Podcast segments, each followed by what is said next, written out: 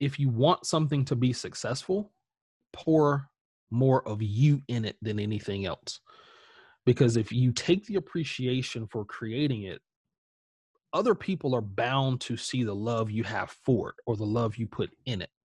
Even if they don't agree with it, they can still appreciate the passion and love you put in it. And I think that's the one thing I, I think it, it reconfirmed for me. Keep pouring love into things. Keep doing things that not only bring you joy, but you will work on at two o'clock in the morning when everyone else is asleep. Things that you know you will gladly do for free as well as make money on it. And and to me, that's a guiding principle.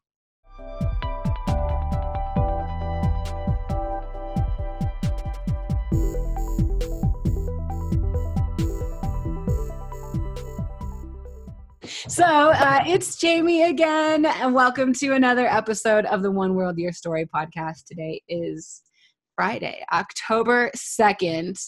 Crazy, crazy, crazy. October 2nd, 2020. And I am here with Chad Thompson. So excited to be speaking with you today. Um, the I don't know, would you call yourself, I would think creator rather than founder based on all the things you just told me about being creative, but the creator of the black market, would you say? I would say that's fair. Yeah, that's uh it's a nice ambiguous title. Yeah, totally. And we could talk about what actually fits in there. But really, at the end of the day, based on my understanding of what I know about you so far, which isn't a lot, is that you're creative, um, an artist, really, um, and looking to bring that and share that to the world. So, um, any holes you want to fill in right off the bat about who you are and what you're up to these days, Chad? No, I think that's pretty accurate. Um, and as far as what i'm into it's a lot of things and and that's both a gift and a curse because totally you know you have all these great ideas and you have all of these lanes that you want to play in but there's only ever 24 hours in a day and you have to find time to eat and sleep so i rob from one and and pay to the other.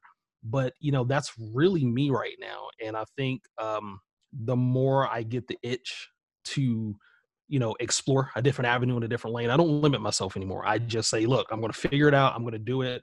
Whether it gets one view or a hundred thousand views i'm going to take the same approach with it. I mean it's you know because it's it's a form of expression. I don't do it for for recognition or accolades. I do it for me and if it's appreciated outside so be it but um you know I'm, I'm really in a good space right now as far as creativity is concerned and whatever lane i find myself in i, I don't limit myself.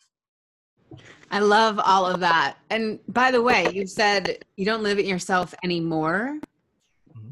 did something happen? Was there a switch? What when did that change happen um i think it's maturation and, and when i say maturation it's more along the lines of you know when you don't care how it's received. And that's not to mean that there is not an appreciation for other people's viewpoints, but it's more or less to say, I'm okay whether, you know, this is widely regarded or whether there's two or three people that are passionate about what I've done. Because again, it's more about self exploration, it's more about creativity, and it's less about approval, it's less about getting some sort of recognition from someone else. So I think the the freedom in that comes with not allowing yourself to use that as your guiding light. You know, and that by I mean, you know, other people's viewpoints of what you're doing and how you're doing it. And for so long, you know, it was you know, I'm going to make this so that people can like it or that they can retweet it or that they can, you know, I can get 5 or 600 likes on on Instagram. I don't care about that anymore. I mean, I'm 40 years old. I'm I'm past that point. I you know I've been in corporate America. I've been on the creative side. I've owned my own business for 20 years. I've done it all, and I've the one thing I've found in that is I'm happiest when I don't care, and when I don't care, it it it just frees me up to to do whatever it is that I feel like doing, and really give me to it, and and not color it with other people's perception in mind. Yeah, it's interesting. I mean, I think what I'm hearing from you is if you can let go of doing it for other people, then inherently you're doing it for yourself, which really at the end of the day is self love. Yep. And how many people talk about that? It's like, how can you love somebody else if you can't love yourself first? How is the work that you're going to produce really like fulfilling and what you could actually do if it's for someone else? When it's for you, that's when the magic really happens, you know? Um, so I love all of that and curious to know how black market started within all of that because I mean, I imagine that was how many years ago did you start Black Market? Oh gosh, it's been three. It's three. been three years since I started that, but that's not the first venture I had. The first venture I had um, was the Dynamo Ink Company. that was the graphic design business, right? And with that, that's you know it, that gives you a, a glimpse into kind of how I operate and how I think. Um, that started as graphic design, you know, multimedia, you know, the whole nine. But what I found is that through web design, through design, there was a there was a limit to the expression that I could that I could um, convey. Mm. So I started blogging, and the blogging started a while back on Facebook. Then I kind of got off Facebook, and then on Instagram, I would comment and I would say things. And I'm thinking to myself, I'm like, you know, I'm not like a one line person. So I don't do 180 characters or less because to me, thought in, in serious subject matter is a little bit more nuanced than that. So I'd find myself writing seven, eight, nine, ten lines of, you know, feedback or perception on a topic. So I started blogging. And that's how the black market started because the topics where I felt like were either overrepresented or underrepresented was in the nuanced thought, in the nuanced perspective of Black Americans to everyday subject matter. Because sensationalism really doesn't drive me. I, I, I, you know, anyone that knows me will tell you I am not an extreme right or an extreme left per- person when it comes to how I see things. I operate in the gray. And the gray to me is where you find the truth. And that's how I started the black market because it is primarily a perspective of very nuanced viewpoints on subject matter that tends to get sensationalized and it drove me nuts. So that's how i started it and people started to read it. So i kind of hit the pause button on it a few months back to say okay well well it, the site looks a mess because i'm you know again i have my hand in 50 million things. So i'm like i'm gonna have to sit down i'm gonna have to design it better. So that's really where i've been the last three months is redesigning the site doing the SEO on the back end, making sure that the graphics are up to par, you know, plugging everything in. And, and I'm about 95% of the way to re-releasing what I had previously released. Because I'm, you know, and it's like, all right, you know, starting to get some legs and and and let's put some money into it. So that's really where I am, but you know, it, it, that's just me. I'm a I'm a nomad. You know, I'm a I'm a mental nomad, and and things take me places. And I just I was gonna say, how can you be a nomad with 35 pairs of shoes just behind you? Come on. And, and I will people tell that you, can't see. the story around there is there's only four pair that I've actually put on my feet. No way. Only Come four. on. Yep. yep. Okay, I digress. We're going back to that before we end this episode to find out because like there's so much that you were just saying that I think yeah. is important to talk about. Um, first of all, what timing to start? And by the way, if I cut you off, there's something else that you wanted to say and all of that. No, no, you're good. Okay. Um, so three years ago, you started mm-hmm. this. Yeah. And I mean, just 2017, we could say. Mm-hmm. Um, which, you know, I can't help but think about the timing mm-hmm. relative to the political climate and what's going on right now, considering we're about to have the next round of presidential elections. Maybe if with what happened this morning in the coronavirus, I don't know. Um, but talk about a time when like all of these cr- topics were really coming to to the surface. I think that uh, I'll just put it out there. I am wildly not a Trump supporter. Um, I'm sure anyone that's listened to my podcast knows that. Anyone in my life knows. I don't that. think I'd put myself in that category either. okay, good.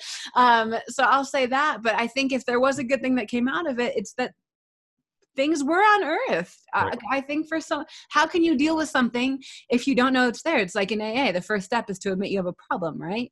Um, so all of these things started coming up. Is that part of why you think you were commenting more on Facebook and social? I mean, talk to me about that. Definitely, I think that goes back to the point that I said. I, you know, I'm I'm better when I don't care. So up until that point, I really didn't care about social media. I didn't need to be on it. You know, I am I'm kind of um, I have an only child mentality when it comes to things like that. I am self entertaining. So when it comes to social, social is more of an outlet than a than a avenue for me to get appreciation. But what bugs me and what has always bugged me about social media is the extreme, you know, right and left slant of everything. And that's why I would find myself commenting more because it seemed as though, you know, anytime that that extreme viewpoints get airspace, I think that I think that overrepresents, you know, uh, viewpoints that are really on the fringe and it underrepresents people who are in the middle just saying look this is noisy so i'm going to stand outside and you guys argue in this space because i just think it eliminates that opportunity not only it like overshadow it just is like nope and the only thing that exists is those extremes which is bullshit but like it, you know what i'm saying yep Yep. And that, and that's the thing. And that's why, you know, when I when I would find myself in those spaces, it was annoying because I'm like, okay, first of all, you know any group of individuals i don't care who it is they're they're not a monolith. So there are different viewpoints even in a group 100% are underrepresented they're undermentioned underheard. But from the outside looking in you tend to lump people. And then when you lump people you tend to classify. And when you tend to classify then you don't appreciate the things that make them unique inside of that group. Well what is racism? Hello? Exactly. So that's why i'm like you know what as a as a black man living in America, there are some things that are uniquely uh, my experience, hmm. but there are other things that I collectively associate with and associate myself with when it comes to people who share the same skin color, same background, same socioeconomic status. So those are the things where I feel like, man, there are so many areas and so many places that we fail to tap into simply because we are naive to another person's story and that's kind of what got me to commenting. And I said, you know what? I'm going to test this out because instead of making these lengthy posts on social media, I'm just going to write on blog. So if other people gravitate towards that and they can appreciate the nuance, hopefully I've helped someone to gain enlightenment or insight. But if no one views it, it's at least an opportunity for me to get that out and for me to rationalize my own thoughts. So win-win. I, I don't care. A hundred percent. A hundred. I mean, for me, writing is like it's the best gift that I ever give mm-hmm. myself. Yet sometimes, and I'm like in the middle of going through. I told you I was feeling rusty and out of it. I'm like in the middle of going through a. I guess you could call it a breakup, even though we mm-hmm. never officially like be. I don't. Whatever. Um, and I don't even know why I just said that, but my brain is fried. Um, Oh my God, what were you just saying, Chad? Jesus, I'm like having the biggest brain. Uh, you were saying different topics. Yeah. Commenting no, on different like, topics, the reason why. No, there was one specific thing that you said. Oh um, my God, there's a reason I brought that up. Wow, this is the first time. It's Friday. I've also done over a hundred of these, and I've never had like that big of a blank. Oh my goodness. Anyway, okay. I'm sure. I'm sure you will cycle back around to it. It always. I will. Happens. I have to stop thinking about it. I'm going to go on to something else. So, okay, you started this three years ago. You thought I'm going to give voice to these perspectives, or, or at least my experience um, that maybe wasn't happening if people catch on to it great. If they don't they don't. Clearly people have and now you're doing something over the last three months to make the website awesome. Yeah. um, did something change because of coronavirus and you got more news on it? Did something change with the black market once you know george floyd was murdered? Like what has happened this year? Um, and yeah i'm gonna leave it at that because there's like a million follow-up questions i could ask but yeah no it's it's interesting that you ask that because I am very active in my church. So, um, actually, one of George Floyd's uncles is a member of my church. Really? And so, I can't believe we haven't even said this. Where are you located exactly? I am in Raleigh, North Carolina. Okay. So, um, that is it's interesting because that kind of hit home in a different way. Well, yeah, but, I can imagine. Yeah, and but the one of one of the things that is is kind of interesting that um I guess I really never thought about up to this point is that physiologically I have felt the change over the last 4 years. And when I say physiologically, I'm talking about just the I guess for lack of a better word, you can call it energy. You know, there's a different energy that you feel now. Um, whether you go out, whether you interact with people, whether it's the unspoken or the unmentioned, that energy is extremely tiresome. And I was talking to a few, you know, friends the other, you know, a few weeks ago, and we were talking about how insufficient it feels like interactions are now. That, you know, mm. you're having conversations with people but there's something in the back of your mind that's like, yeah, you know, you, you're saying all these niceties, but who are you? And if I'm being totally honest, you know, anytime that I hear somebody speak, anytime that I see somebody do something or they have a viewpoint, I find myself asking myself, where are you on the political spectrum? And mm. I, I interpret that as, can I trust what you're saying is genuine or is there a motive? And I think I've come to associate that motive with political ideology. Now, I don't always fashion myself somebody that has to agree with you to get along with you or to see your viewpoint. But I do think there's an area that sometimes people cross into where they are not allowing truth and science and fact to guide their opinion and their their um, viewpoints on things and anytime I sense a person who's not being uh they're being disingenuous, I tend to detach. I'm just like, you know what, I, I can't associate with that because to me, there have to be a set of rules that you play by. And one of those rules is we have to call water wet, we have to call the sky blue. There's just certain things that we that are non-negotiable when it comes to me. And I think that that's part of that whole tiring energy that I've been feeling over the past couple of years is it's very difficult to really trust people and to to take what they say at face value without looking at it and saying, "Yeah, you say that, but why are you saying it? Is that truly what you think?" Or are you being disingenuous with me because you have an agenda or you have a motive? And I think when it when it came to how that shaped my view of starting, um, not only starting the black market, but how I approached it, it was to really combat misinformation and give a different energy to what we've been experiencing. And I hope with people that view and people that read, I hope that they're picking up on that. But if not, again, that's my own way of just kind of getting it out and rationalizing it within myself. Because even at 40, this stuff, it, it's sometimes just mind boggling how weird it is. That's a really nice way of putting it, Chad. Yeah, it's weird. It's weird. Um oh man, I'm like, what do I dig in first with what you said? Kind of, and I don't really remember what I was going to say before, but I know it was something along the lines of because why you were saying you even started the black market was okay, you've got these extreme views on one side, these extreme views on the other, but how about everything in between to maybe find the truth somewhere in the gray area?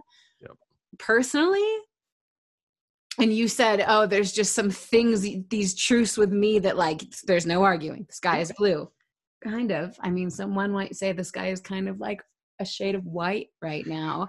Um so all of that to say is like at least my crayon box says that the sky sure sure. And who got paid to come up with the name? I think that the only truth is that one day we won't be here Exactly. Everything else is up for chance and interpretation, which actually is like extremely freeing on the one hand mm-hmm. because it's like, oh, I don't have to actually view the situation in that way. Exactly. How, however, I do stand with you in that, like, there are just some basic things, in my opinion, that are right and wrong, mm-hmm. period, end of subject.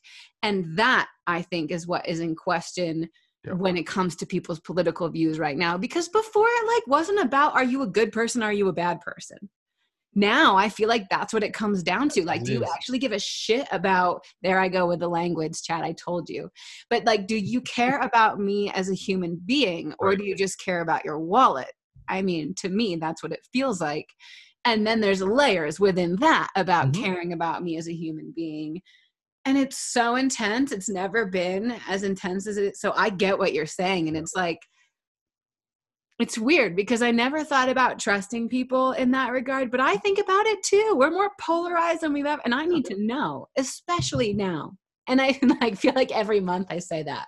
It matters to me more now but jesus doesn't matter? Yep. doesn't matter? And like also okay so there's all of that and i'm like wow but what do you think right now on your blogging Mhm. what's the most important subject to talk about what are you talking about Disinformation. subjects with disinformation Disinformation. you mean like Disinformation, fake news on social media or I think it's I think it's the the propensity for people to not do their own investigating. It's the propensity for people to be disingenuous about how they internalize information. I think it's also people's proclivities for sharing lies. was proclivity You know, in, in terms of or like proclaiming yeah you know it's it's it's just that that that urge or that that that that want yeah to yeah do something that is just so anti and you know to me you know when you look at anything that's that's you know society. If you look at society you know society has to function on on basic rules and tenets. People agree this is how we're going to behave this is how we're going to govern ourselves. That is that is collective but there's a personal responsibility that comes with it. And i think anytime eh, that but wait wait wait wait wait. Is that collective and do we agree to it or is that like a small portion of people saying this is what you have to do? Well, I. I think it's both. I think it's both because you have you have the common rules that people agree to abide by themselves. So so you can consider that morality. There's just certain things that, that just aren't okay. I don't care what faith you are. I don't care what you believe. They're, you know, harming children, that is not okay. I don't care where you are. But there are certain things that are more nuanced than that, such as should rich people pay more taxes or less taxes? I think that when in a society there are certain things that are non-negotiable, and when those things that are non-negotiable start to become negotiable, or you see them getting explained away, that's where I think society starts to unravel. okay well uh, great then is white supremacy non-negotiable Non-negotiable. so then what and that's why our society is under i mean let's talk about what happened at the debates like flat out the current president of this country is asked to denounce the proud boys and white supremacists and he's like well what and he can't do it and tells them to stand back and stand by Word salad. so it is, and but but you you have, and that's where I don't have to agree with your ideology, but when I see that, it makes me question. Okay, we're at a point now to where we're negotiating things that were not negotiable before. That that's new territory. That's that's that's a different game. We're no longer playing soccer. We're playing something else we're no longer we're no longer talking about where we want to be as a community or as a country we're talking about who are we and that that's a much more fundamental question well and aspirational it sure is and i ha- i mean are we playing a different game Mhm. or is that the game that we've actually been playing this whole time and none of us really knew it's a or wanted to the two. admit that? Like that's what i'm really because this isn't new. Mm-mm. as mm. come on. Mm-mm. this isn't think- new. There's a reason why you were giving voice to black voices and opinions three years ago before this movement started with george floyd right? This isn't new. So i don't know. Are we playing a different game? Is it the I- same game? I I I look at it in terms of you know I think the game has always been the same. There are inherent flaws within the system that have always needed to be reimagined, reconstructed, reconfigured. The difference is, I think that it's just like the ebb and flow with anything else. there are times where it's manageable. There are times where it's not perfect, but you can see the progress. Then there are times where the temperature gets turned up and it feels like, oh my God, this is different. It's not different. Mm. It's just that somebody turned the volume up on it. And and it's it's just like listening to music. If you turn the volume down, I don't care what you're listening to, you, you can kind of manage through it. It's not your favorite song, but it's not getting on your nerves either. You crank the volume up on it, now it's uncomfortable. And now it's starting to affect you and impact you in ways mm-hmm. such as, you know, not only do I not like it, but I am I have a physical and a physiological response to it. And and it's becoming physically and mentally and socially uncomfortable. And i think that's where we are that a lot of the things that have really been under the rug have the volumes gotten turned up on it. And now it's loud and people have to confront it. Now the tiring part about that is not only are we having to confront it but now we're having to hear people's viewpoints on whether or not these things are valid. And see, that's the frustrating part is anytime that I feel like you try to rationalize another group's pain or you try to rationalize somebody else's viewpoint, I think that's off limits. I don't think I should ever comment on a woman's pain. I'm not a woman. I need to listen and say, okay, well, if I don't understand it, seek seek understanding. If I have questions, ask them. But my opinion in that moment should not or, or my guiding light in that moment shouldn't be to justify whether or not it's valid because to me you have really just undone everything that came before that. And i think that we are so inclined to want to give an opinion instead of being a posture be in a posture of listening that that's where we are. We, we do a lot of talking and not enough listening. I agree on your last point. I mean on a lot of the things that you say but I think it's especially important when we're talking about let's just put it call it bluntly. And i mean if the experience that i assume that you're talking about is experience of race and racism right? Say hey that was racist like and then i'm going to sit here as a white person. No it wasn't.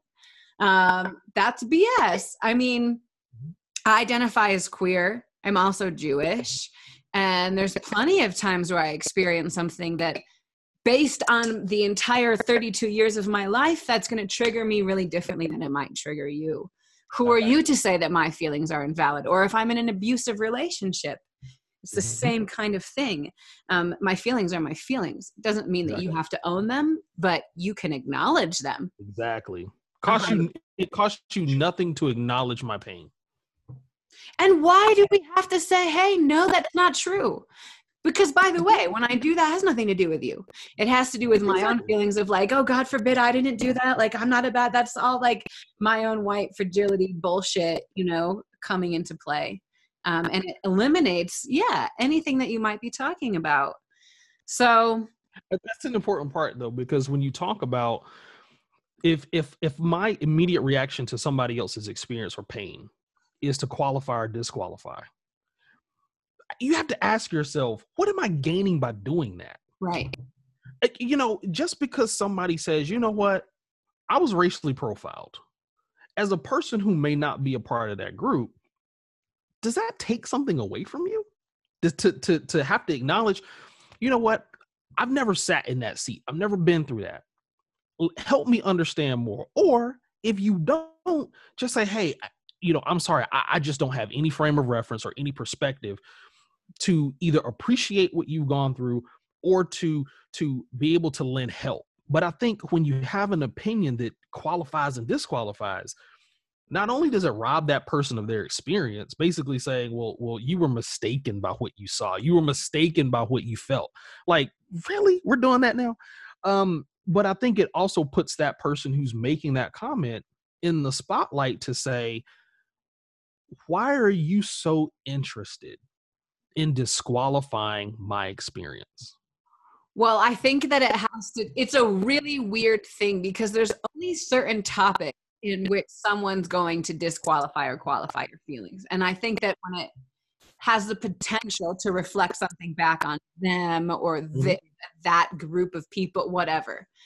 Because if someone says walks outside and is like, "Oh, I'm cold," no one's gonna say to you, "No, you're not." No, you're not. like you can't feel cold. Like, come on, because it has no relevance to me. I don't. It's Mm-hmm. not personal. The second it could become personal. But why does your experience have anything to do with me as a person? Unless, and, and maybe it does, because Mhm. maybe I was a part of that experience. But still, like, there's. I don't know. It drives me crazy. I get it, and I also really don't get it. On the other hand, um, I think I think that just goes to the point of, you know, if if you if you extend people latitude and grace, really two things I try to live by. Extend them latitude to to express themselves and say, even though you may do say, have viewpoints, live a lifestyle that I don't agree with, doesn't give me the right to make your life uncomfortable because of how I see the world. I live by a few simple truths. Are you breaking the law? is what you're doing to me morally reprehensible? If those are the the basic things and i can say you know what? That's this that's their life. What they do behind closed doors what they do with their money what they do with whomever they choose to love is not my business. The only time it becomes my business is when it starts to infringe on the community in a negative way and my perception of negative is uh, are the things i laid out. Is it morally corrupt or is it something that is criminal?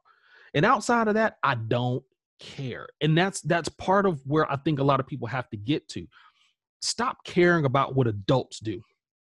If it doesn't meet that criteria detach yourself and your emotions from it. Because i think that's where we experience a lot of um disconnect we experience a lot of strife is because we associate and we connect ourselves with so many things that just really aren't our business like we make it personal. we make it personal, and it has nothing to do with us. Nothing.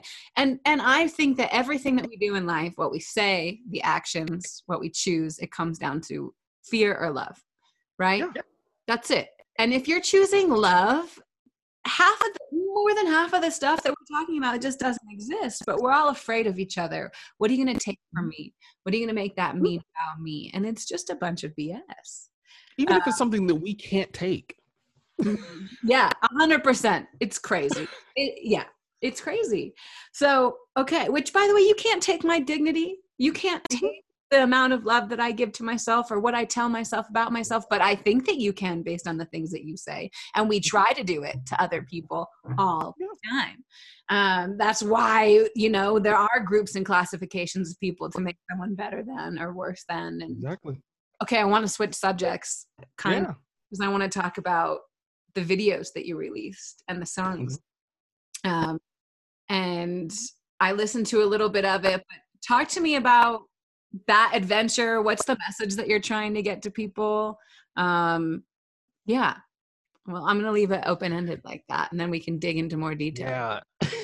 so you know, it's it's one of those things, especially with um, a, a few of the songs that I probably have a couple of hundred instrumentals that I've put together over the years, starting back around maybe 20, 2005, maybe. That's when I first started like messing around, dabbling in music. But um, I picked up a guitar in 2012, self-taught you know, kind of doodled around, and you see that's one back there, but I have four more on the shelf. Uh, that's another one of my I see two, unless one's a bass and one's a guitar. That one is my daughter's. That's her, Okay, okay. first, and she, you know, I end up playing it. It's a toy, and it it, it has a, it has a unique sound, and I end up playing it so much because it sounds so cheap. I'm like, oh my god, and that's you like that. I love it. And it's the just the crappiest guitar to play. Um, but I but I like it. And I, you know, that's kind of where it started, is because um, you know, just really an outlet to create. And I really wanted to connect, you know, um, audio with um, kind of some video material that I was looking to put out. So that's where it started. But me being the person that I am, I spent more time creating music than I did working on videos.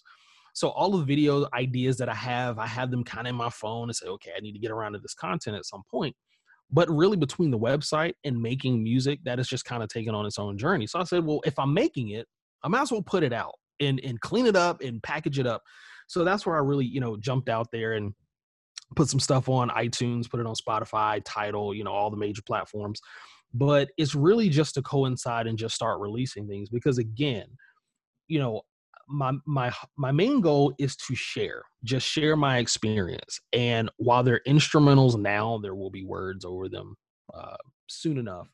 Um, but it's just really about taking what I've created, polishing it up, not keeping it for myself, and just really putting it out there and say, okay, well, if somebody can find inspiration from this, if this cheers somebody up, if this makes somebody's day, great.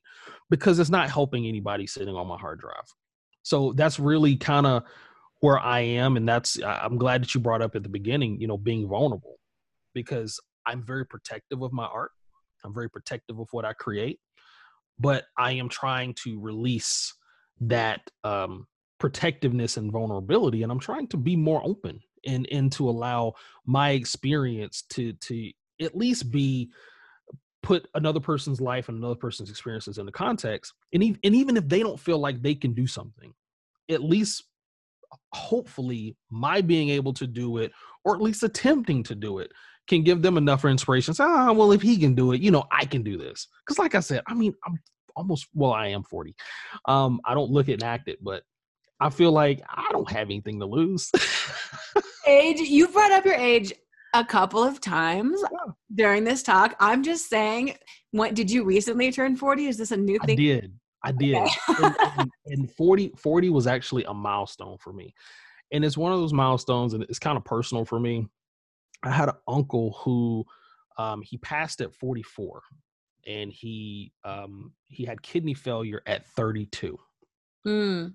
And i've always viewed my mortality as being every day is not you know it's not guaranteed it's not promised. Mm. so i i view myself and i view myself in the context of society differently. Mm. you know i don't i don't sweat small stuff. I don't um i try not to let petty arguments fester. I try to appreciate people for who they are. I try to live in the moment. I and and that's really kind of what guides me now is to to take every experience and maximize it because you never know when it's going to be over so, you know, if if if you have music on your heart, whether it's, you know, some wood blocks and some cymbals, put it out. or a cheap guitar, put or it cheap, out there. Or a twenty dollar guitar from Target. Play it. um, I'm sorry about your uncle. That's really young. Um, and I had a dog. My dog um, passed suddenly almost two years ago now. Wow. Um, and he was almost six. I had him since he was five weeks old, and I feel really blessed that, mm-hmm. like, to me, that's one of the most traumatic, the most traumatic um, yeah. experience with death. But those things rattle you, and I think that everything happens just as it's supposed to. Mm-hmm. Even if it's really hard, and that happened with your uncle, right? So you have a different perspective on how you live life, which by the way is a beautiful one to have, I think. Um, if we could all have that a little bit more. Um, I think it's a practice though, every day. Yeah, it is. It is. It's intentional. That is that is key. It is definitely intentional. Yeah. Um, and by the way, so is choosing to be vulnerable and sharing your mm-hmm. stuff, living on the other side of fear. You're choosing to share, which is mm-hmm. love, rather than be scared of like what someone's going to think of it. And so you don't share. I mean, it's beautiful, not just for you, but for everybody that's a part of your community um, and follows you. And I love that you brought up the vulnerability thing. I was going to say that too. So you took the words out of my mouth. Um, how old's your daughter, by the way? She's 15. She's 15. Okay. Is she your only kid? She's the only one. Okay, cool. I mean, what a good role model to have, I think. So, okay, one thing I want to go back to on sure. the black market really quickly is this isn't just about you, right? Like, you didn't create this just to share what you're blogging about or music, it's to give voice to other voices. Mm-hmm. Um, I'm saying this because of the name of it and something I think you said before, specifically Black Voices. Talk to me about that. Yeah, so you know, I think that one of the things that um, so I attended an HBCU. I attended Winston Salem State University, and one of the eye popping things for me is when I you know first showed up at at you know campus. You know, I'd gone to two high schools, and both one was probably 85% white. The other one was probably 90% white. Um, my experience. By the way, sorry to interrupt, but anyone that's listening that doesn't know, H HSBC, historically Black College and University. College University. Yeah. Um, if I don't know, you intentionally, I imagine, chose to go to one based I on did. your high school experience. I did. I and and part of that was location, proximity. Is um, I was I'd been living in North Carolina for a few months before attending college. Um, had a few scholarships, a few places, um, you know, a few colleges. I'm originally from South Carolina, so I had a few, you know, scholarships in South Carolina. Could have gone to the University of South Carolina, which is one of the colleges that you know, even to this day, I still follow. Um, but uh, you know, what really changed my perspective is I went on a visit to the school. Now, granted, when you show up on some campuses, there are certain amenities that you're just like, wow, you know, student union and all this, that, and the other Winston-Salem State really didn't have any of that at the time. What really attracted me to the school was a diverse student population, even though it was predominantly black.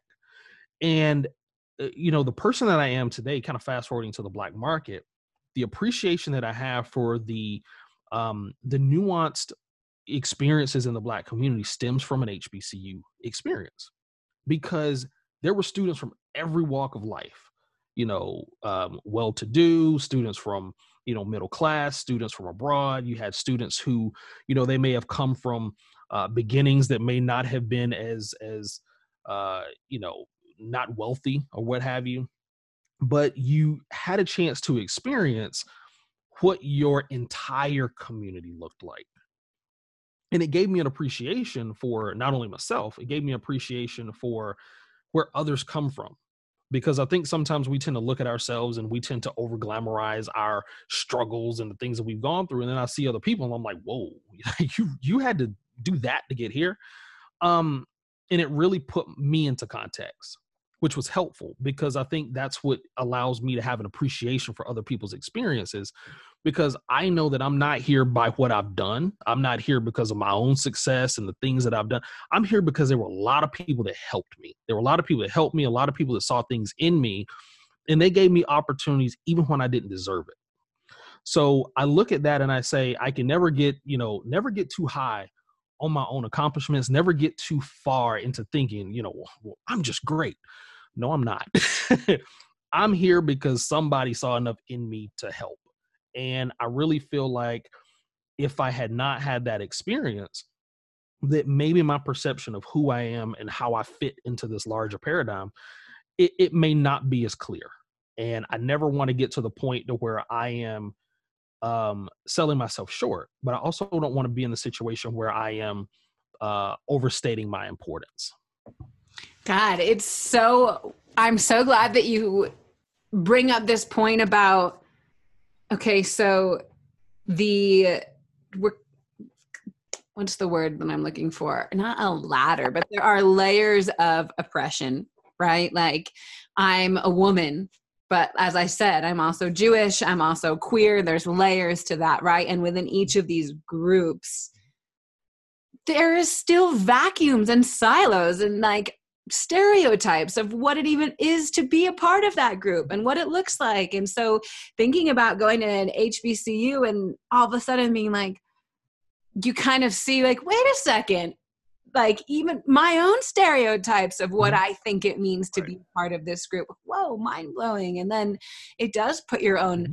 perspective and reality in check. And I think that's really beautiful. Um, for me, sometimes I have experiences where I'm like, yeah i have had to go through a lot. And then it's like mm-hmm. oh wait no you've you've also had some really amazing experiences and help along the way. I think right.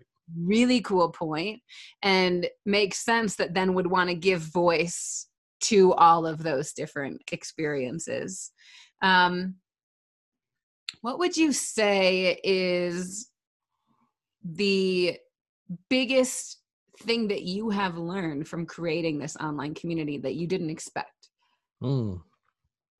Ooh, I've learned a lot. Um, one of the few things I've, I think I've I've learned, and this is more uh, introspective than anything, is that you know anytime I put my mind to something, I can I can make it come to fruition.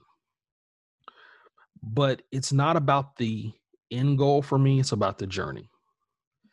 The journey is what teaches me the most about a situation, which is why I stopped emphasizing the end result. Because through the journey, I kind of taught myself or, or retaught myself because that was my original um, major in college was was graphic design, which you know had a web design slant on it.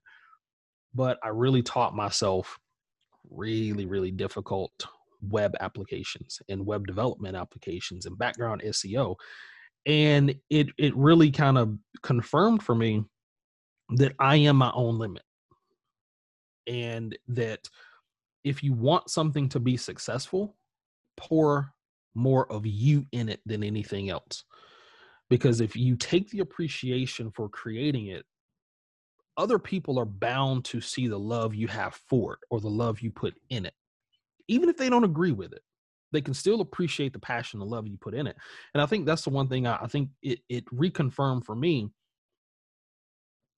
Keep pouring love into things. Keep doing things that not only bring you joy but you will work on at two o'clock in the morning when everyone else is asleep. Things that you know you will gladly do for free as well as make money on it. And and to me that's a guiding principle. I'll know how much i love it if if i do it in my spare time if I wouldn't do it in my spare time, nah, it's, it's not for me. And to me, that's what really the black market is. Is I have probably spent, and and I I keep I keep numbers even on the own my own work, but I have probably put no less than 500 man hours just into the website, just the website. And I'm thinking, I'm like, it is, it's one site, but everything from the store to the you know the front page to the blog to the you know the connections all the interconnectivity the seo measurements uh, the, google, the google analytics. I plugged all that in just as kind of this is my part-time thing. And um takes a lot of time. It takes time away from the other things that i like to do like making music um, I also have a print shop in my garage, um, but it's it's just one of those things. I'm like, I love it. I like to do it. I want to see it look good. I want to see it be successful, and I, and I I want other people to have a certain feeling and experience when they get there. But not only did I put time in writing my thoughts, but I want you to look. I want you to appreciate what it looks like when you get there. Now, it's not where I want it to be, but I feel like there there can be an appreciation for it when people visit. And again, you know, I I kind of think back to my mom's um her house she had one room that no one can go in. She kept it pristine. Everything in it was white. The the carpet the the you know the chairs. But i think about that experience is sometimes she would go into that room and she would just sit. And just being in that environment made her feel good. And everything that i create i want it to feel good. I want it to feel like that there is some release or some reprieve that you get being here um and when I make things, that's kind of what I have in mind is I want you to have an experience when you're there. Okay. I just think you that you are wonderful, Chad, and I'm so glad that we got connected. Um, so first of all, I love the idea of having an experience. I don't think that there's a creative out there. I mean, in my head, create creative creativity goes hand in hand with art.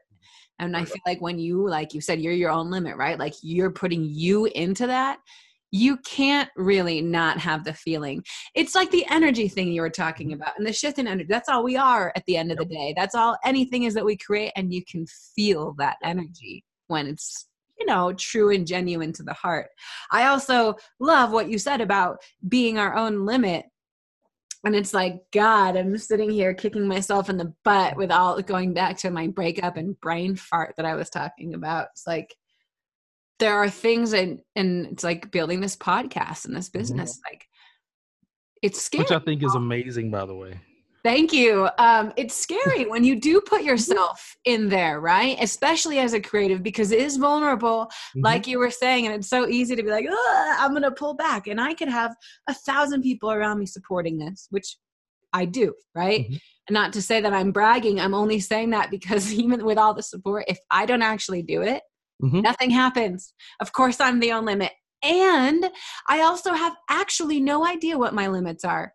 Just like you don't, it's like, oh, you put out your music. Who knows what's gonna actually gonna happen? But you actually do it. Um, and by the way, maybe this will become your first, like, not your part-time thing. like reading about all this entrepreneur stuff. I mean, one of the f- guiding things that so many people say is find something that no matter how much Mm-hmm. non-money you're making or how many times you fail, you still gonna want to get up and do it every day. exactly interesting story because like i said i i you know i have this firm belief in three to five streams of income. I have a full-time job. That's and that's where i don't think i mentioned that. Of course you do. full-time job. And in my full-time job Other i than being a dad. and a, and a dad which is which is probably the most interesting part of, of my life is the the family dynamic that that we have. It's it's crazy. Um but, We're gonna need know- to have another episode to talk about all that. Oh yeah all my dad stories. I can tell some of my bad dad jokes. Um, yeah, my daughter would kill me if she knew I was telling those. Um, but yeah, I think I think one of the things uh, about you know being in this space right now is that I could find an excuse to say I don't have time. totally. I work 50 to 60 hours a week in my full-time job.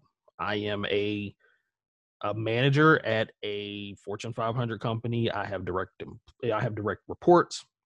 Um, I have P&L responsibility. So this isn't my full time. I don't have endless hours to dedicate. Well, damn. Okay. So what I do is I I have an amazing wife that she operates everything in the home. And I'm like, I would be a, a dirty, smelly mess if it wasn't for her. Um, but she's she's amazing at what she does, which is keep me sane, keep everything else around here running. But it allows me that freedom and flexibility to venture into these things. And what I have found is that I had I have more time than I thought I had. Hmm. I found myself wasting a lot of time. Of course.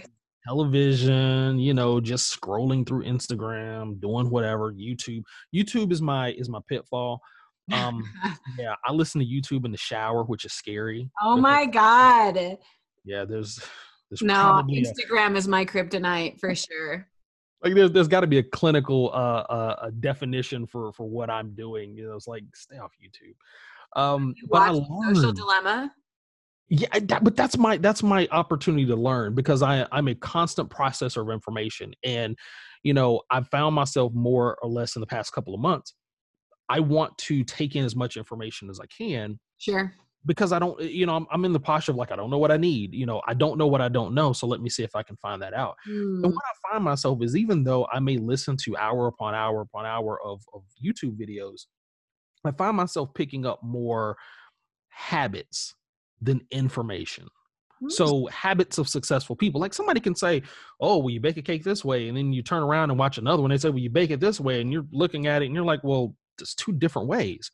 But the common thread that you find in there is they got off their behind and they did it Sure, sure. and and to me processing that way helps me to really read between the lines to say well to be successful you don't always have to be the best sometimes you just have to be present you have to be available you have to put it out there um and that's kind of where i branched off so you know working full time having the things that you know i wanted to do i had to find the time to do it so again i have a full print shop that's in my garage I still do graphics um, and websites and all those things. I manage my own businesses. I have two right now. Um, and I do no marketing. I have no ads. I have no commercials. And I was thinking the other day while I was going through, you know, some accounting software, and I did six figures in one year with no marketing in just the black market in Dynamo Ink Company. And I'm like, how did I do that? I- and yet you still feel like you have to have this full-time job and all this stuff. My goodness. I mean, good but I just love what I do. I don't, I don't, I, I just love it. And and it to me, it's not work. It's it's. I would be doing it if I weren't making a dollar, and that's why I think it's so sustainable. and you can hear the passion in your voice. Like you said, you wouldn't be up at two in the morning doing it. You No. know, you do otherwise. And I I mean, I think it's amazing. I really do. And that you have the support of your family to be able to do it. I mean, so what someone told me this one time, like, I'm gonna botch how it goes, but basically it's like if you want something done, ask a busy person. Mhm. It's crazy because in the beginning you're like, oh, there's only 24 hours in a day, da, da, da, da, but the amount of time that we do waste like doing nothing. I mean, it's it's wild. So um you're inspiring. Absolutely. I love it. I also think it's really funny that we started this conversation with me being like, yeah, you, you know, the creator of the black market and you're a creative. What else? And you're like, nah, I think that's it. Like that. On, that's far from it. There's so much, so much to know. And to, to you, I never overstate my importance eh, because again, I, I am a member of, of a community and, you know, I, I told my wife, I said, I'd be glad if I make a dollar, you know, as a businessman because I give away more than I than I actually feel like I'm selling. Um, because I, I to me it's passion. I, I'm passionate about things. I don't see myself as being amazing or great. I just see myself as like, you know, God gave me a gift. I'm going to use it, and it's really as long as I use it, I'm I'm I'm doing what I'm supposed to do. And I feel like that if you keep things to yourself and you feel like everything needs to be traded for a dollar, I think you lose the thing that makes it what it is. And if people appreciate it, you will find either payment or gratitude on the back end and you will never have to ask for it. But if you sell people and you proposition them and you, you're constantly, you know, buy my thing, buy my thing, people don't have an appreciation for you. They may appreciate the product, but you, the person or you, the entity, turns them off. And that's just not my energy. I I mean, there's so many things that all go back to the things that we've already talked about, right? And again, it's fear or love. Are you doing it because it's like, I've got to make money and I'm doing this because that? Are you doing it because you love it and you want to share that? And da da da da da. I mean, it's like people think that, oh, I have this gift or this talent. I've got to hold on to it because someone's going to steal it. Mm-hmm. BS. Like you said, you were given a talent. I was, and everybody was, like Oprah, you know, pass out the talents. Um, but what actually happens is when I shine my light on yours, mm-hmm. It becomes brighter together. It, brighter. doesn't get dimmed at all. It will get dimmed on its own, right? The battery is going to die. So um, I think it's amazing what you're doing. Keep at it. I like want to just know you more as a person now. I'm like, oh, I'm always welcome to come back. Just let me know. Okay. sure. Um, was amazing, and, and I, I, will tell you, um, I, I liked what you said there um, because I think as creative, sometimes there's a competitive spirit that gets kind of sometimes. ingrained. I'm trying to be I, look. I'm trying to be PC here. I think there there's a there's a competitive spirit that that gets pushed. That you know somehow there's one dollar to be made, and we're fighting for it. I don't think that's true. I think that we can all. I think rising tides lift all boats. So you extending me the invite, I could easily say, well, why should I do that? That's not how I see the world. Why, why not? Like let let me extend, you know, to help somebody else build.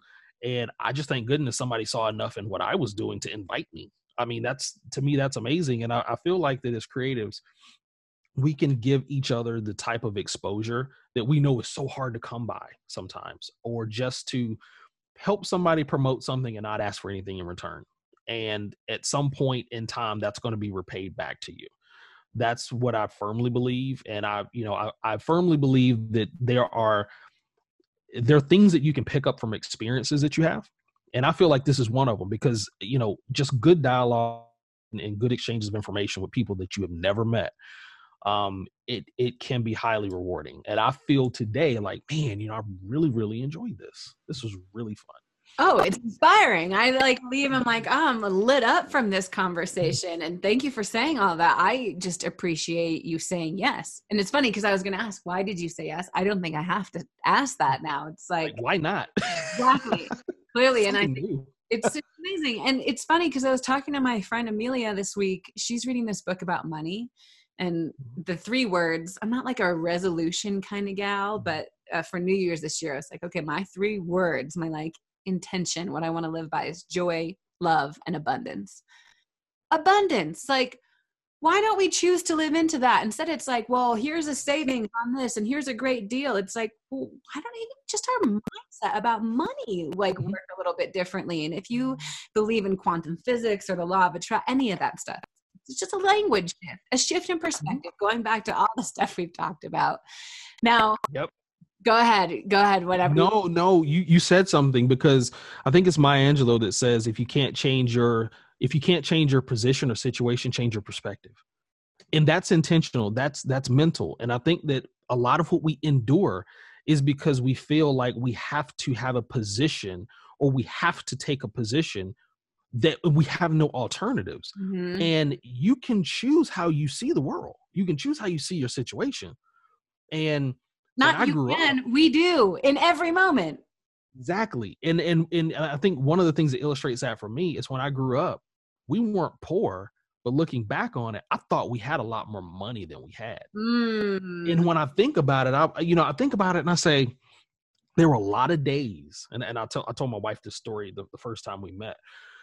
I said I have a really close relationship with my family, you know, my extended family, my grandparents, my aunts and uncles. And I said the reason that is, you know, the case is because my mom was a full-time teacher as a as a single mom.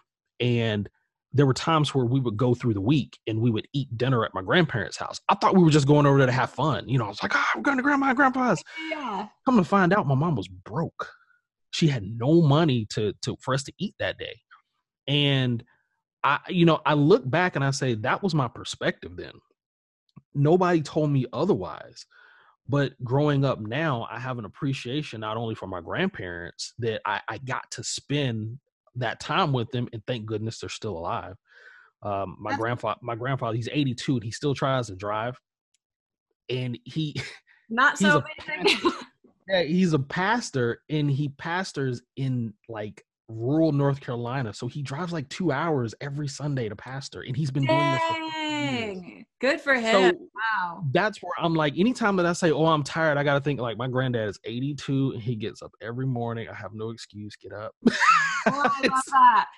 social pressure, but no, I, I I think back and I'm like, you know what? I've been blessed. I've been blessed not not because we've had a bunch, but I've I have people around me that I absolutely love to death. They love me, and that's my perspective. I can I can look and say, well, I don't have this, and that's because I grew up and I didn't have a lot. I choose to look at the world differently, and I said I am who I am because of that, not mm-hmm. in spite of that. And that's that's how I choose to see things. Yes, it's a simple statement. It's a, it literally, I mean, something as simple as saying life doesn't happen to me, it happens for, For me, me, right? Just that simple statement changes everything. Yes. That happens at every moment. You say, "Oh, we can choose." I'm like, "No, actually we do choose. Mhm. Sometimes we're conscious to it and sometimes we're not." Yes. That's the practice. Um, so, okay, Dad. Oh God, we keep talking for a long time. I got to wrap it up and bring it back to your shoes. Why have you only worn four out of the 35? I told you we were going to end by talking about that. So, first pair of Air Jordans that I ever owned was in 1986. My grandfather, who was a, a security guard at the Smithsonian, would come down every summer with my grandmother. And before school, I would always get one pair of shoes. Well, take it back to the story about you know us growing up. We didn't really have a ton. We had, you know we weren't poor, but like yeah, we had some financial issues at, at times. But my grandfather would come down and he would tell me, "You can get any pair of shoes you want." So I knew if you take my shot, I'm going for the Air Jordans. So the first pair of Air Jordans that I ever owned was Air Jordan threes, the cement, um, the the cement black and white. Love those shoes. Well, fast forward, I always promised myself. I said, you know what? When I grow up and I start making my own money, and you know I become this executive and whatnot, I'm gonna I'm gonna buy shoes and I'm gonna collect sneakers. The reason I've only worn four of them is because I used to have to stretch a pair of sneakers from summer to Christmas and from Christmas to summer.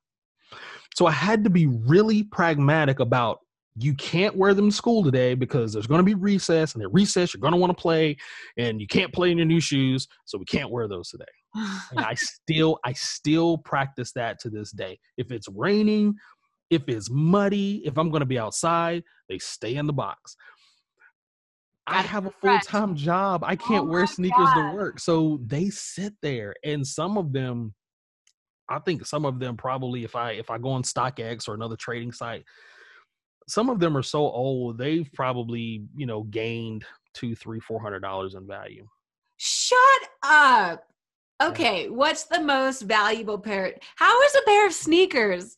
I bought these Nikes one time. I'll admit it. I lived in Boston for like eight years, and there's this crazy bodega that like you go in and you have to like walk through the Snapple machine to get to it, and then there's this crazy shoe store. I told oh you. that's amazing see that those are the best kind Oh my god! So I bought these Nike high tops that were from some like fashion Mm. show, and they were like bright orange soles and black, but then they had these like crazy graffiti. Anyway, they were like 250 bucks. I would say that's like the most expensive pair of sneakers I ever bought. And I still to this day, I'm like, how did you, why did you do that? They were awesome though. But okay, what's the most expensive pair you think you have? So the most expensive pair that I think I have are a pair of Air Jordan 11s. They call them graduations. So they're okay. patent leather black. They're suede. Um, probably patent leather and suede. Mm-hmm. They came out about two or three years ago. Okay. And on resale, they are probably 460, 470 bucks. Like if I just told that, you know, you know, resold them today because they're never worn. I was so gonna say, stickers, if like if they're good. Mm-hmm. Yeah, they're so so. Uh, like eighty percent of my shoes are dead stock. In dead stock just really means but why buy never them? You're never gonna wear them. Because there's well, there's really one main like model that I like, and it's the Air Jordan 6. I've always loved the Air Jordan 6. I was a Bulls fan growing up. I love sneakers. I was a sneakerhead. I was so much of a sneakerhead that I would draw the shoes I couldn't afford to buy. so yeah. that's kind of how I got started with art. So I would draw shoes and I would say, oh, you know, if I if I worked for Nike, I would make it look like this. So I I would draw shoes, and my mom would be like, you know, you have to stop drawing sneakers on your. Did you ever send them in or try to work for Nike? Come on. No, it it just it ended up becoming my art projects in school. but no, I you know I buy them because I like them, and I, I have the full intention of wearing them. Problem is, I stick them in the box, and I forget I have them. Ah, yeah, yeah, yeah. When another pair of because, like I said, I'm I'm I'm super busy. So if I'm not at work, you know, before COVID, but if I was in the office, I'd be working, and then I come home, and then if you know I had T-shirt orders or anything, I'd print T-shirt orders, and I'd sit down, I'd draw a little bit. You know, I, I really didn't go a lot. I, I didn't go a lot of places. So the few and far between times that I would go places, I would try to find a pair that I hadn't worn but kind of the kid in me saying, "Nah, it's gonna rain. Nah, it's gonna be dirty. I can't wear those." Let me reach for a pair I've already had on my feet, and that's how I've ended up wearing the same pair over and over again. And my wife, my wife, she comes in and she just kind of shakes her head, and it's become a running joke because they call it Mount Jordan because it just stacks up to the yeah, ceiling. Yeah, I love that. and I'm like, nah, I'm gonna sell them. I'm gonna get rid of them. She's like, no, because if you sell them, then you know you're gonna be moping around here, and I don't want to deal with that. So that's amazing. I love it. I love it. Um, and I get it. And then I can see how that's a vicious cycle. Vicious maybe is a strong word, but it's, it's my uh, it's my weakness. I don't drink coffee. I don't I don't really spend a lot of money on other places. It's cars and shoes. And I'm like, oh my god. Okay, what kind of car? My, well, I won't even go there actually. I like cars too. Okay, we'll have to talk again. Um, were you gonna say something? It looked like you were about to say something. No, I was I was just gonna say I, I think that if if my financial advisor knew how much money, well, he knows how much money I spend on shoes, that you know he would put me on a budget, but I, I balance it out because I don't really spend money elsewhere. Mm, yeah, let's justify it. Let's talk like, about. I don't, I don't do the Starbucks coffee, so I justify it by saying, you know, I'm not a latte guy, so you know, if you buy 10 lattes, you know, that's really kind of like the pair one. You know, one it's not true, but I, that's how it is pretty crazy how much it costs. like I hear you on that. It's insane. Um, okay. My daughter's on that kick, and she's 15, and I'm like, you don't, you don't have a job. You can't drink ten dollars. Yeah, no, no, no, no, no, no, no. She, but you better nip that in the bud right now. It could get out of control real fast. McDonald's. That's where you're going to be getting coffee. 99 cents. That's okay but even that adds up. That um, all right, Chad. I want to just give you an opportunity. You know, um, Harry, for anyone that's listening, y'all knows the producer of the podcast who works on it. He's the one that reached out, found you, yeah. And y'all had the initial conversations. I trust him. He uh, somehow, I, I, firmly believe, you know, trust the universe. It all happens as supposed to. Mm-hmm no one that I've had on, I'm like, I wish I didn't talk to you. Like, I always more. So I'm glad we connected, but I would love to know what made you say yes? Um, and is there any message that knowing, you know, the purpose of the podcast and all the things mm-hmm. we've talked about, anything you want to say that I didn't ask you about or that you think is a really important message to share? Now's your time. Yeah, good question. Um, I, the reason I said yes is, you know, I'm open to new opportunities. I think that anytime that you have a chance to connect with people, especially people who are in the same space, people that um, that you see something that they're doing and it, it looks worthwhile and you know they're getting it off the ground, lend what you can to it. Give them some energy, give them some air, and and try to make it happen. Um, I also believe before, that, for sure. Yeah, and and I and I feel like you know just how polished it, it was when harry reached out and and you know he had it basically buttoned up any questions i had he answered it and um I really didn't have too many reservations, but I just felt like this was positive. And I'm really at that space where I feel like that we're at a a deficit for positive interactions and just an opportunity to share. You know, sit back, share, um, and, and let the chips fall where they may. And that's really why I said yeah. And one of the things that I think, you know, is really my mantra for the remainder of this year and really going into 2021 is, you know, we have to get back to a to a a, a position as people where we start seeing the humanity in others and mm. i think that's where that vulnerability is a it's a gamble and that gamble is you know particularly are you allowing yourself to be open so that you will hopefully give license to others who are afraid of being open and being vulnerable to be that way because i feel like a lot of what we go through as a society is because we have all of these grievances and all of these alts but there's no recourse for us to start identifying and, and reconciling those and I think it really all starts with sharing because I guarantee you, when you sit and talk to somebody and you hear their story, it's difficult to demonize them at that point. And I think the more we talk and the more we hear, we're more alike than we are different. And we have similar yet different experiences. You gain an appreciation for other people and where they've come from. So if there's one message I can leave, it's that is that we we all have purpose. We we are all uh, granted these inalienable rights by our creator and that is where i think we need to start with relationship forming relationship with others well now i know really why you are meant to be on this podcast is because that is literally the foundation of why this podcast exists. Um, it's when you're vulnerable with someone and you share and you create that connection you can't hate them. You just can't when someone's really opening themselves to you and it's beautiful. And just thank you for being that person and sharing it oh thank you. Thank you. Um, it was amazing talking with you. And on that note um, we're going to end this episode today. So thank you so much chad. Thank you so much for listening to this episode of the one world your story podcast.